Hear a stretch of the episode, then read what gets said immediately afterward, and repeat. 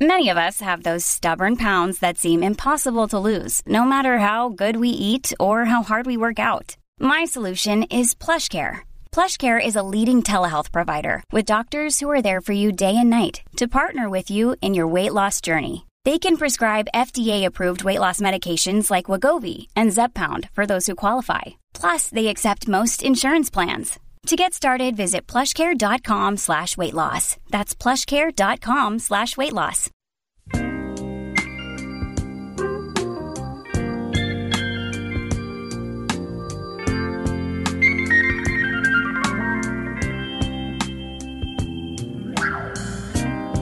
I don't know why I love you like I do, but I do, Lord, I do. Welcome back to Ball Don't Lie right here on 1049 The Horn. It is a Smooth Soul Monday edition of Ball Don't Lie. And actually, the uh, music fits the mood outside, actually. A little overcast. Did have some rain earlier.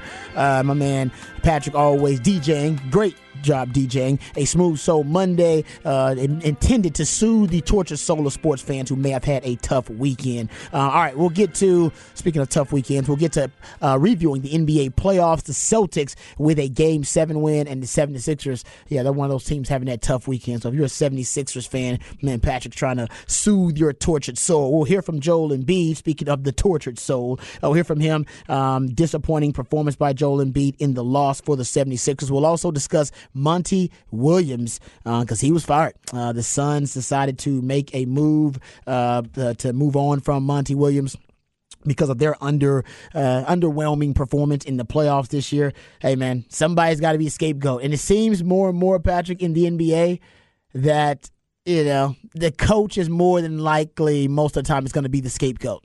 Yeah. When, and, you know, because you can't get rid of superstars. Superstars, superstars. Yeah. they are. I mean, in the NBA, that's how you win championships. And you don't you don't sell merchandise, you don't sell jerseys, you don't put butts in seats, and you don't win games and win championships without superstars. So they're like the quarterbacks in the NFL. They're way more valuable than a head coach, even if he's a good head coach, or hell, sometimes even a great one. Yeah, no, I mean they. It, it makes sense financially. It makes sense in some ways. But Monty Williams, I like this for me is an owner coming in and doing everything wrong to try and fix a problem. Like, like you know, if you if you walk into a house and you're a new homeowner and you're like, oh, the toilet's running, and by the end of the day, there's no more toilet, but you don't. You now you don't have anything. There's just running water in a house because you thought you could fix it that's kind of what I feel like he's starting to go down that path of like, well, the toilet seat's caught clearly the problem. You're like, well, that's not why it's running. The toilet seat, get rid of the toilet seat, get rid of like he's just doing things to do things, and he he came in and made the Kevin Durant trade, and you can do that, but he really leveraged the future to go and win it all this year, and then didn't do anything else to try and make himself win it all this year. Didn't really play heavy in the buyout market. Didn't play heavy. Didn't try and fix the holes that you created by trading away a Cam Johnson and a Mikal Bridges. You made no effort to fix that. You just said, no, we just we were a piece away. Kevin Durant's worth three really good players. And you went, no, he's not. It was a No, savior. no one no one is three good like It- they had the savior complex with them. They assume Yeah. KD will be the savior. He'll fix all these problems. But that's always he'll turn water into wine. If you are one player away and you trade two players to get one more player, you are not one player. Like you didn't fix that one player because now you've opened up another problem. unless you believe he's a savior. Like I said, that's a, it's a savior Yeah. complex where you believe he's going to walk on water and turn and turn water into wine. It, that- he's not going to do that. yeah, I mean, there's maybe one guy who you could say might be able to do that would have been Jokic. That he is just shown to be that guy that And LeBron in his prime did was that. yeah, but that of LeBron in his prime still needed other players. Yeah, you do. No. Uh, well, Jokic they got other players. He's got Devin Booker there, and he's got some other Yeah, players, but, I'm it's not like, enough. Jokic is the only guy that has shown that he's done it with guys that no one else thought were going to do anything, and they've no, they've turned into much better players this season, which is why we're seeing the impact. But we, we he makes this trade, and then Monty Williams is basically fired as blame for Mat Ishbia pushing through a trade for Kevin Durant. That's why because they didn't have depth, they were tired, they were not able to get make it through to the next round. But that's because the team wasn't a whole team. Plus, he has two guys get hurt in the series and somehow that's all Monty Williams' fault. We're moving on. And now the rumor is that he is trying to he, he is working to try and push pursue Tyronn Lue, who is the Clippers head coach, which means not only are you gonna have to give him a lot more, you're gonna have to give him more money than he's making from Steve Ballmer, who's paying him very well, and you're going to have to give compensation to the Clippers to get him. For a coach that Ty Lue's a good coach, Monty Williams is a good coach. I don't think you're. It does not put you any closer to a title to make this switch. I, I think it's more symptomatic of the culture of the NBA, and I agree with everything you said about the Suns. No question, uh, that's definitely what's going with going on with Monty Williams. He's just being scapegoated for the boss's mistakes. By the way, happens at your job too. Yep. um, and that's the boss can do that. Hey, got the big bucks. You know what I mean? You can do that. That's the golden rule. The man or woman with the gold, they make the rules. Uh, but it is symptomatic of a bigger issue going on in the NBA where essentially coaches are just seen as at least from the perception of it they're simply like treated as caretakers. And they're, they're, they're perceived as just being caretakers along for the ride. Um, and they're definitely being scapegoated if there are problems with the chemistry of the team or if the management or executives making bad decisions. You go look at it. Monty Williams now being fired. He's a two-time coach of the year, so he won coach of the year twice in four years and went to an NBA Finals not enough to get you job security in the NBA. Um, uh, so now both coaches from the 2021 NBA Finals have been fired. That's the first time two NBA head coaches were fired within two years of a finals appearance. Both of them. Yeah. Uh, that has never happened. And now three of the last four NBA championship head coaches has also been fired. That goes back to Vogel, Nick Nurse, and Budenholzer. And uh, you go throw, uh, if you throw Ime Udoka in there and Monty Williams now, every basically you go look at it, every coach who's been to the finals since 2018, except for Steve Kerr and Erik Spoelstra, have been fired. And this is and this this goes to two, show you two things. Right? So it's it's it's the Suns. They're another example, but it's a, it's a bigger issue, and it seems like a mo- the the easy answer seems to be let's just change coaches. And but it'll also show you what teams are consistently competing, what teams are consistently getting there, and you can go, it's great coaches. It's also consistency in your organization mm-hmm. and having a better culture in your organization than an owner who goes, "Hey man, if you miss a few shots, you're probably out. Hey man, I don't. I'm I'm the crazy one who's going to walk in the locker room and try and give you a pep talk, even though I've never been close to in your shoes. I'm the one who's going to try and associate and be, and I'll fix everything. They go, you can't fix everything.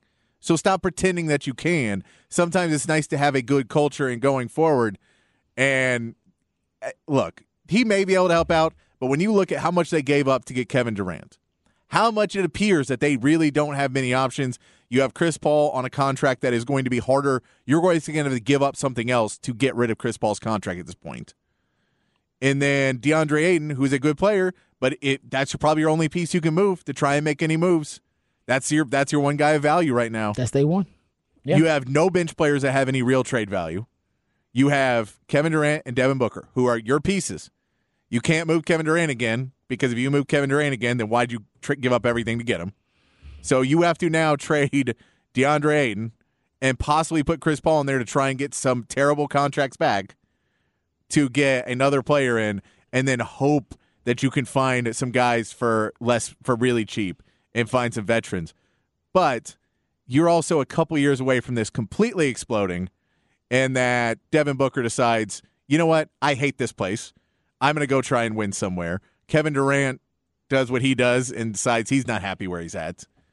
And now he's on the first year of a four year contract, so he's kind of stuck unless he demands a trade. But also, if Devin Booker says he wants to get out, then that changes everything. This could really blow up that he bought a team and in one season to try and win it completely destroys any future it ever had because he's got to fix everything right now instead of going to basketball people to make basketball decisions. Yeah, and if he, yeah, it's it's just weird because uh, firing Monty Williams and then making a move if it is someone like Ty Lue would be more of a, a lateral move if that. And it's yeah, this, this NBA's this head coaching swap of that show Wife Swap where they're just just switching coaches and it's for I think for the sake of trying to spark chemistry, not necessarily upgrading at the coaching spot, but yeah, the NBA's being an NBA coach right now is just really tough. You, there's no way to really guarantee yourself job security.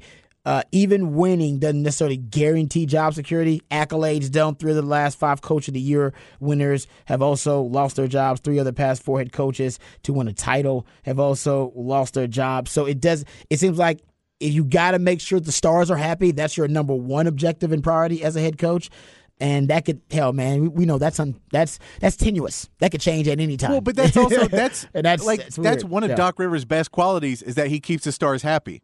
And we see what that does. And that that also So- that leads to complacency, which is Yes. what the issue the 76ers are having right now. And, and So, we see yeah. what, what Tyronn Lue has done keeping his stars happy in, in LA. It's just- which is they're yeah. happy, they don't play. That's what I think. I think it's just. A, I don't even know if there's a way to fix it with the NBA culture because it is the star-driven league. They are the ones who make the moves. There, there the is, ones who- there is, Yeah. which is you build a culture that when you get young star players, you try to teach them the right way to act as a player. And if you don't have those guys, you try and move around. You make sure to not get a lot of guys like a Dillon Brooks or somebody else who's going to try and come in and big dog a room. You go, hey, everybody's got to find their spots, we're going to put people in here, and we're going to build a culture of winning. And like Miami, you just build in guys that you go, okay, we're going to do it. We're going to get a star player like Jimmy Butler in Miami who is about winning above all else.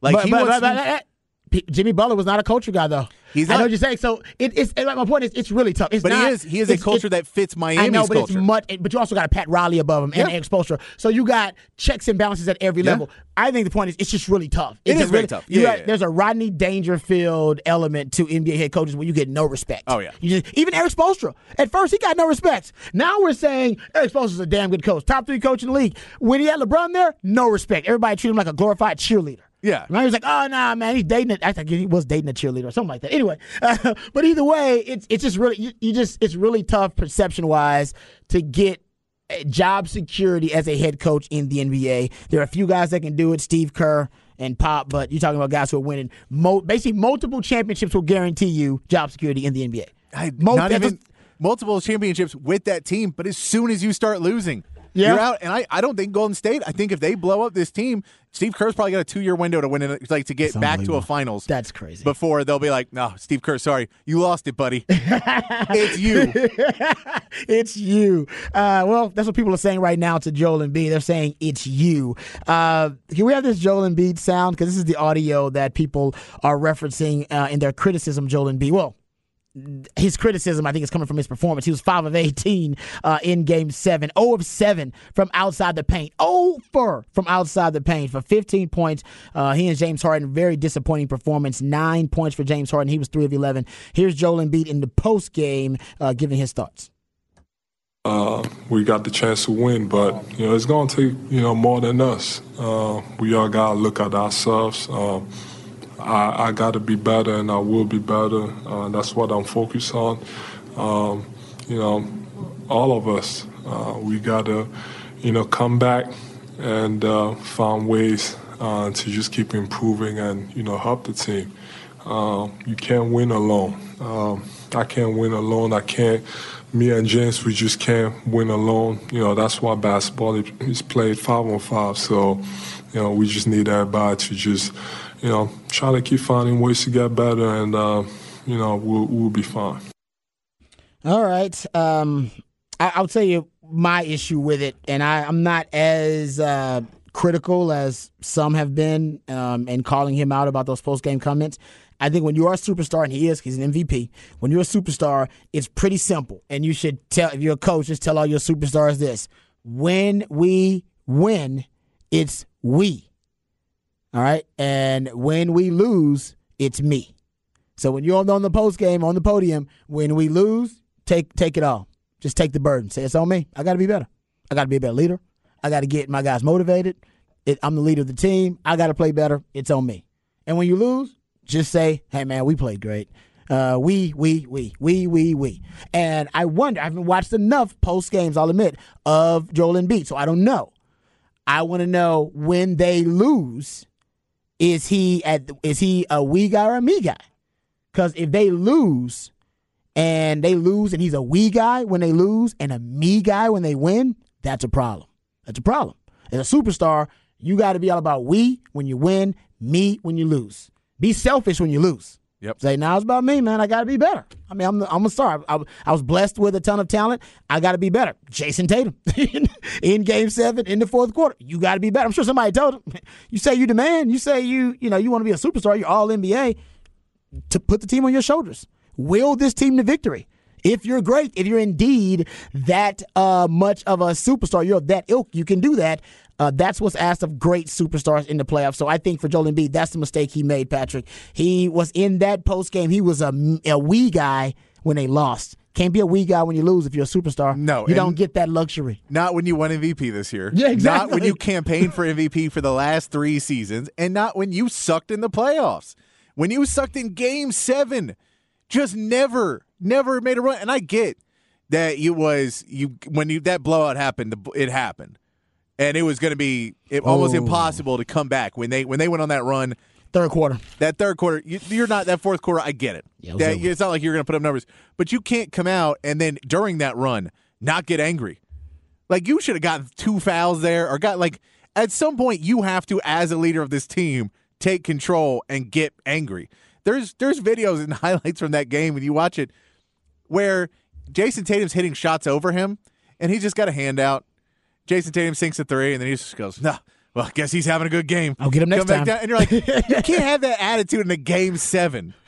like in a game seven to be just, oh well, that's that goes okay. Well, I don't think you're ever going to win a championship if you're the best player, and that's the problem. Is you can't tell me you want to be MVP and not want to be the not want to ha, like you have to be the best player in every game. You have to be the best player every game. Mm-hmm. I agree. And he's got to relish that moment too. He's got to want it.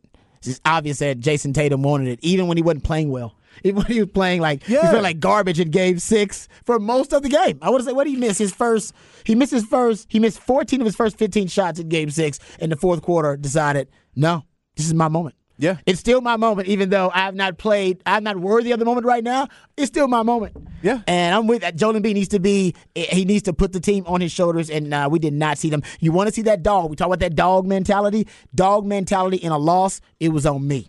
No, and I mean we saw so Steph Curry in the the game the Oh, game Lakers- seven. or not, but this game the, Oh, the okay. game on Friday. Steph Curry in the fourth quarter was the one who was trying to put up shots. He was the one who said, "Look, no one else is hitting anything. I'm putting this on me. I'm going to try and go superstar mode." It didn't work, but I'll give him credit that he went out and said, "Look, I get it. No one else is hitting shots. No one else is doing anything. I'm going to try and put everything on my shoulders. Whether it works or it doesn't, he put it on his shoulders and said, "I'm I'm the guy. I'm going to try and take over." And we just never saw that with Embiid. Mm-hmm. We never saw him really impose that he is a seven footer with a big frame and going inside and go, "Uh, look, I'm going to make them foul me every single play, or I'm going to foul them, but there's going to be contact on every single play, and I'm dunking this ball every time, and I'm getting as close as I can to this bucket. And until the refs tell me, until they throw me out of this game, I'm going down fighting. Yeah, he did We- not go down five. We saw, hey man, they're they're getting kind of bumpy in there. We're starting to get down. I'll shoot some threes. That'll get us back in the game. you went out with a whimper. Yeah. And you're supposed to go and then, out. and then, and the post game said we, and then your we turned into you and James. yeah, I noticed that. He did say me and James. Like, James had nine points. He was three Tyrese 11. Maxey had a better series than James Harden Yes, through and did. through. Yeah. like that's the future. Like that's a guy you should be like, man, look at what Maxey did. He was somebody who was really trying to push for us this series, and man, if he gets better, and then we can, and then I can step up in that. But that's not what you did. He you threw Maxey under the bus. Like, man, if that guy wanted to play basketball with us, he needs to put up seventy five so we can win a title. he considers him and James to be, you know, former MVP, MVP, Yeah. you know. But I'm with you at this time. James is, I don't know if he's the true number two to Joel Embiid on that team. I don't know if he can do that night in and night out. He can do it occasionally. But and then to put yourself of like, no, no, the way our team is built, it is me and James have our own locker room. We are the leaders. You can you can come hang out with us, but the rest of you guys are scrubs who need to be better. And he was two. They were two and zero without Joel Embiid in the playoffs. Like that, just that attitude mm. of. It's just a really bad attitude. It was. And it's one of those things of that's where if you see Doc Rivers not being there, you can go, okay, I understand that as a organization saying, well, something's been cultivated here that we never thought was going to be cultivated in that we have a we now have a superstar who doesn't want to be uh, totally accountable. Yeah, and we have a For it. superstar who thinks that he can say the rest of the guys, Yeah. and talk down to the rest of these players. Like that's not. How, that's, we're never going to win with this. And Doc Rivers, let's get to it real quick. Uh, Doc Rivers, last um, five game sevens, he's taken L's that he's coached in. Uh, he also now six and ten record in game sevens. Those ten losses in game sevens are the most by any coach in NBA history. Seventeen and thirty-three all time in series clinching situations to close out a series. Those thirty-three losses are the most in NBA history for any coach in a uh, series clinching situation or coaching in uh, closeout situations. Also, most blown series leads in NBA history So it would seem, um, and I, I bring this up all the time. Once is an outlier. Twice is a coincidence. Three times is a bit of a pattern. Four times is a trend. Five times, that's character. That's who you are. That's who you are. Yeah. And this is who Doc Rivers is. So are they going to make a move from Doc Rivers? We see we did Monty Williams didn't deserve to be fired, but hey, Hey, man. but I mean, now, now you're deserving. saying now Mike Budenholzer's on the market, uh, Monty Williams is on the market. Hey, so you have some other upgrade? guys, but I, that that's a question is who wants to go now too? Where you're like, well, I need to go meet with Embiid, with Embiid beforehand. talk to him and see what kind of mindset this superstar has. Because if he's got the wrong mindset, I'll be fired in two years anyway. Yeah, like I don't want to walk in where I got to babysit this guy and then go to the rest of the team where they're. And by the way, every one of our good players, when they get good, is gone. Like the difference is, you have in LA, Austin Reaves is like LeBron's been there for me. He's helped me out. I want to play with LeBron. But if Tyrese Maxey's contract comes up and all these other guys' contract come up and they go, dude, he don't want to hang out. He thinks we suck. That's a great point. Why am I here? They're offering me money somewhere else. I'll go somewhere else, and I'll go play. But uh, I'll say this before. I, I think it's there's a big questions coming up in player options. Draymond Green has like a twenty eight million dollar player option in Golden State, Yeah, that's a big one. Does, and he wants more. He wants more money. But yeah, So does he say no and make them negotiate a longer term deal for him? Does he go somewhere else and get a longer term deal? Because again, he may not make 28 next season, but he also understands if I can make six, or make 100 over the next four seasons or whatever else, that's less money in one season, but I've got it over four, and it's Yeah. the NBA, so it's, I'm gonna get that money. you'll get. It's guaranteed, baby. Yeah. You'll So so even though I'm making 25 next year instead of 28, but it's I get four for 25, then I'm yeah, I'll take that all day because that's guaranteed 108 Mm-hmm. million dollars. So I think there that one's a question, and James Harden I think is in that same boat. You know, I, I had a decent enough season this year. People thought I did some things. Do I want to take a player option and not have a long term deal? And bet on myself oh. again, or do I want that long term money I where think- I can really coast it in? And Uh, let yeah, me see I if I go down bet to on himself. I Oh. think he's past that age. I think he should go down to Houston. They should sign him to a five-year supermax contract. and you want to retire Rocket. no, I would no, but I want him to give all the money to him and ruin their Oh, team. you I just would. want Yeah, to yeah, ruin yeah. their team. I said he retires. I said he would retire Rocket then gladly. a couple seasons after he gets a five-year deal. I- I'm with you. I don't think he should bet on himself at this point. He's too inconsistent to bet So, on it, himself. but he's making like he's got a thirty-something million dollar option. Player option. So it's a lot of money to not take, but at the same point, it's guaranteed money. So the difference is thirty-five next year. Do you jump down to fifteen or twenty after that, or after retire? Versus, Mm-hmm. do I get a four or five-year deal that's guaranteed money, and now that's one hundred twenty or uh, you know hundred million in the bank.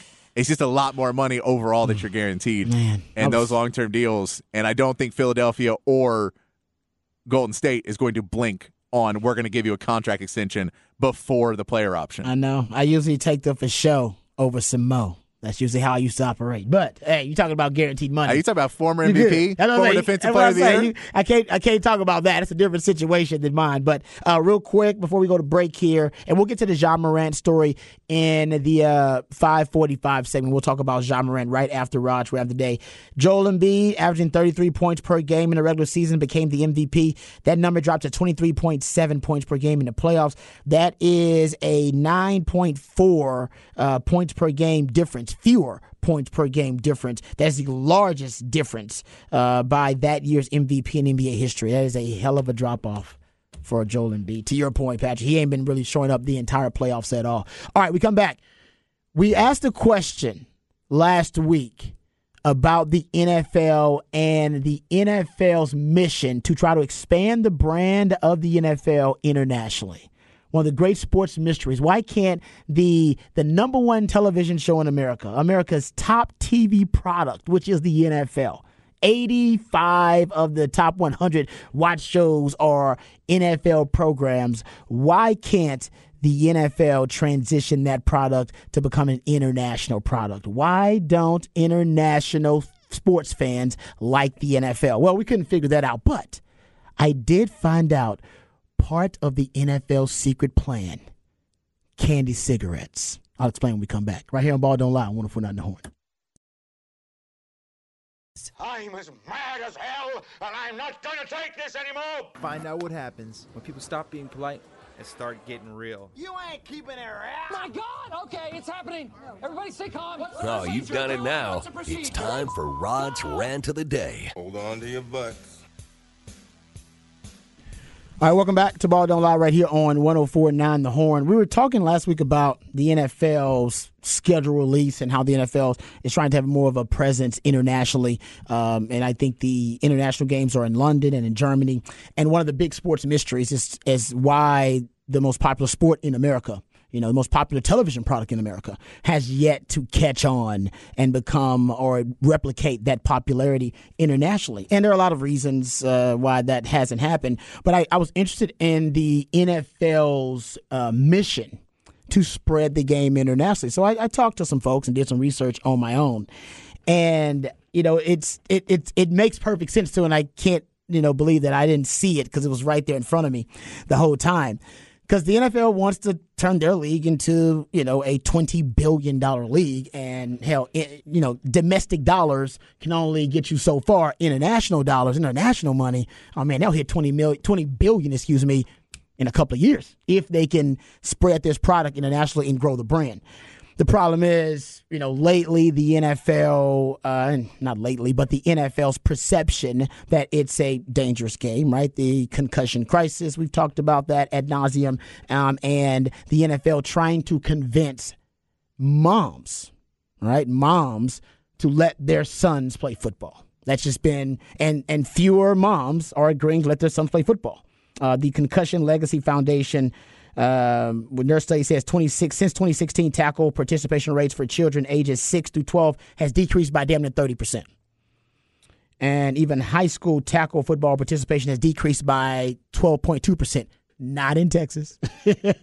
we know that uh, since 2008. So kids are playing less tackle football, and, mo- and and the NFL's belief is that it's just moms. Moms they're seeing the game at the highest levels, college and pro, and there's some of them deciding, nah, my kid ain't playing football. He's too small. I don't like it. Play something else. Play baseball. Play something else. Play soccer. Whatever it may be. So the NFL's got a kind of a two pronged attack here because they do have to battle the perception of a dangerous game, and they also, if they don't successfully uh, battle that perception and don't change that narrative, they'll never grow the game internationally. You know, because the moms that here domestically won't let their kids play, and moms internationally, they're not going to let their kids play either. All right. So I was talking to a friend of mine doing some research, and they didn't lead me to the conclusion. This is me. This is my theory. So I'm not going to say that the NFL's. No, this is my theory about what the NFL's doing. But I think I have some evidence to back it up. See, the NFL, and I said this when they had their Pro Bowl. Remember the Pro Bowl? That how they changed the Pro Bowl? They transformed the Pro Bowl into being basically it's just uh, playground contests and skills contests between players. They're doing dodgeball, you know, punt, passing, kick competitions. They're just playing playground games.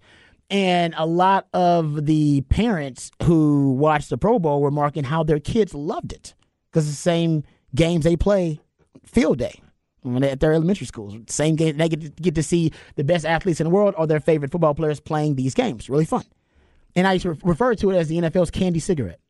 Remember candy cigarettes back in the day? Most of y'all too maybe too young to remember. Y'all old people, y'all remember candy cigarettes. And it was literally cigarettes industries that was their attempt to try to engage young smokers. I'm not, it's other way to put it. Or at least to try to uh, get young people all right, to get them in, indoctrinated, if you will, into the culture of smoking. They had candy cigarettes, and I loved them. They were actually pretty damn good back in the day. I used to have, I used to get like a little pack of candy cigarettes. This was a thing. Did you pack? did you pack your Huh? Your candy cigarettes. Oh yeah, you get me. I hit them first. Yeah, God, man, the sugar's not going to be right if you don't do yeah, that. Yeah, exactly. exactly. But what what was that? That was that was programming, right? Because yep. you see people with cigarettes, seen grown ups, so you knew how to pack a cigarette like a grown up. Yep. You know how to put in your mouth when you talk, like like uh, your grandpa would. And it was so kids could act out the fantasy of smoking, and we'd play cops and robbers. I have a cigarette in my mouth and everything like that. And I didn't think anything was wrong with it, but I smoked cigarettes a little bit when I grew up, and maybe that had something to do with it, maybe it didn't. But that was their way of being able to appeal to young kids and to get them to start the rituals, right, of smoking. And everybody who's been a smoker knows there are rituals to smoking. And this the NFL's candy cigarette, meaning their way to approach the younger demographic right? And that's what they did with all of those different skills competitions and the, like I said, the mostly the, there were skills contests and you know field games that you would play on the playground. NFL's taking the same approach because they they believe it might fix the Pro Bowl or at least make the Pro Bowl watchable. They're taking the same approach to spreading the game internationally, I believe. And the candy cigarette is flag football. So think about this, because I've been doing some research on this flag football for the NFL. And Troy Vincent, these are comments from Troy Vincent, all right, the the former uh, NFL All Pro cornerback and currently executive VP of football operations. He said the future of football is flag. Not meaning professional football, but all indicators suggest and data supports that flag football is the future of football. And what he meant by that is it is it is destigmatized the game for them a little bit because girls are playing it, and they're, letting their little girls play football, but obviously boys are playing it too. The growth of flag football in recent years has been impressive. Flag football is played by more than 20 million people in more than 100 countries. Huh? They said, according to the NFL, since 2015, the number of 6 to 12 year olds playing flag football in the U.S. has increased by 38%. In 2022, you had over half a million boys and girls participating in NFL Flag, the youth flag football league sponsored by the NFL. 40% increase from the previous year. But it's the ladies that are driving it. Girls are driving the growth. In the U.S., half a million girls aged 6 to 17 play some form of organized flag football. Currently, seven states, including New York and California, have sanctioned high school girls flag football. And you may think to yourself, that's not going to save football, Rod. They're not, they're not going to let them play in the NFL. All right, I, I get that, genius. But they're going to grow up to be mothers who have a different relationship with the game than the mothers who are deciding to let their kids play now. Right? They're going to know the game more intimately. They played the game. They've got a different relationship with the game than all the moms who have grown up having to have distance from the game, basically being as close as they can be is a cheerleader. That's their relationship with football. Instead of having to play it a little bit. And I actually met some of these uh, girls who played the game um, right here in, Westlake. They got girls playing flag football. They said 18 schools so you're talking about college level schools now. 18 schools, the NAIA, the National Association for Intercollegiate Athletics, are playing and recruiting women to play flag football. And they said next up is the NCAA, which the NFL is already pushing to sanction flag football. They want it to go all the way up. All right, all the way up to the highest levels. At the international level, and here's the other key. So how you get how how you know long term looking at all right, you know what? We need to change women's relationship with the game. They just they, they, they don't know they're not they're not in love with the game like the men are. We got to get them closer to the game. They got to fall in love with the game. How you make them fall in love with the game? You got to play the game. It's like, oh, women can't play the game. Yeah, they can. They can play flag football. At the international level, flag football is on pace to overtake tackle football. In Japan, half a million children per grade have a chance to play flag football every year. In Mexico, there are 100,000 new flag football players in 2021 alone. In China, 200,000 play flag football in schools. That's important because that is going to lead to them being able to play tackle football later on, or at least desensitizing, all right, the uh, the bureaucracy, if you will, to the dangers of football with flag football. And it says here that international competition has grown. National team participation in the International Federation of American football, World Flag Football Championships grew by 61% in the men's competition, 73% in the women's competition.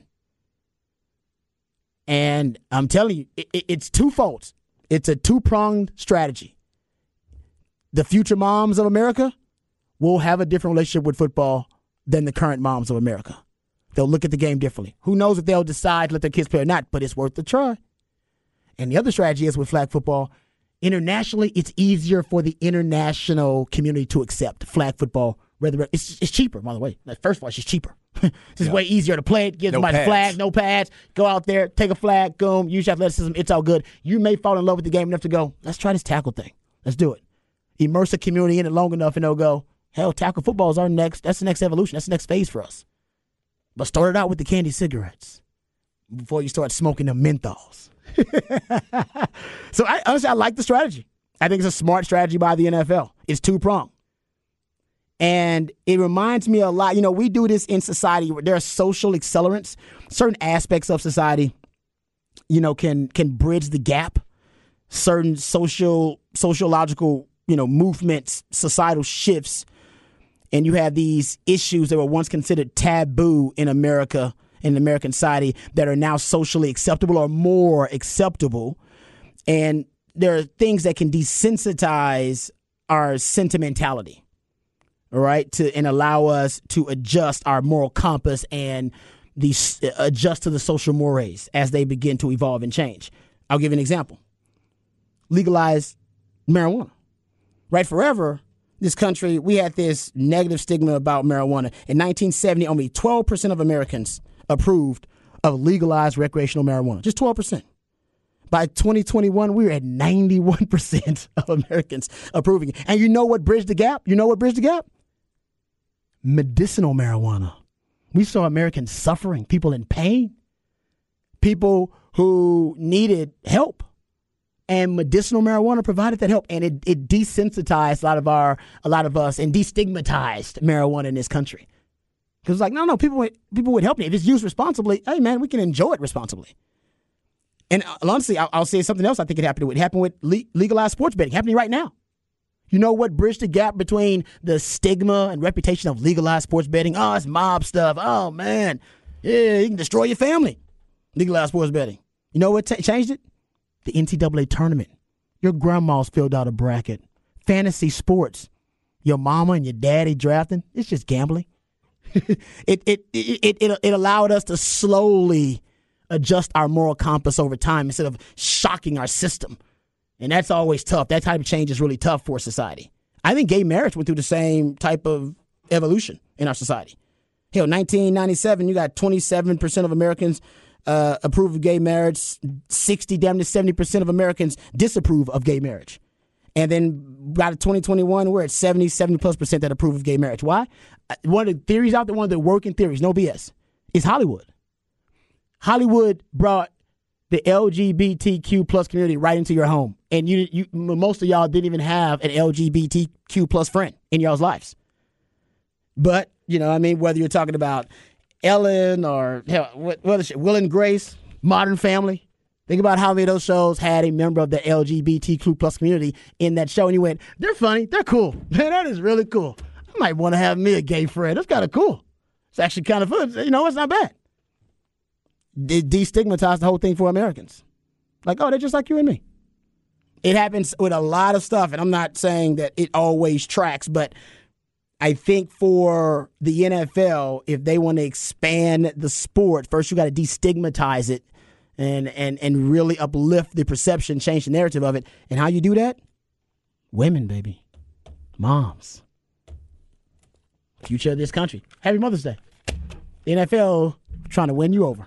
All right, we'll come back. We'll talk about Ja Morant. Speaking of moms, I bet Ja Morant's mom is very upset right now. Right here on Ball Don't Lie, wonderful not knowing.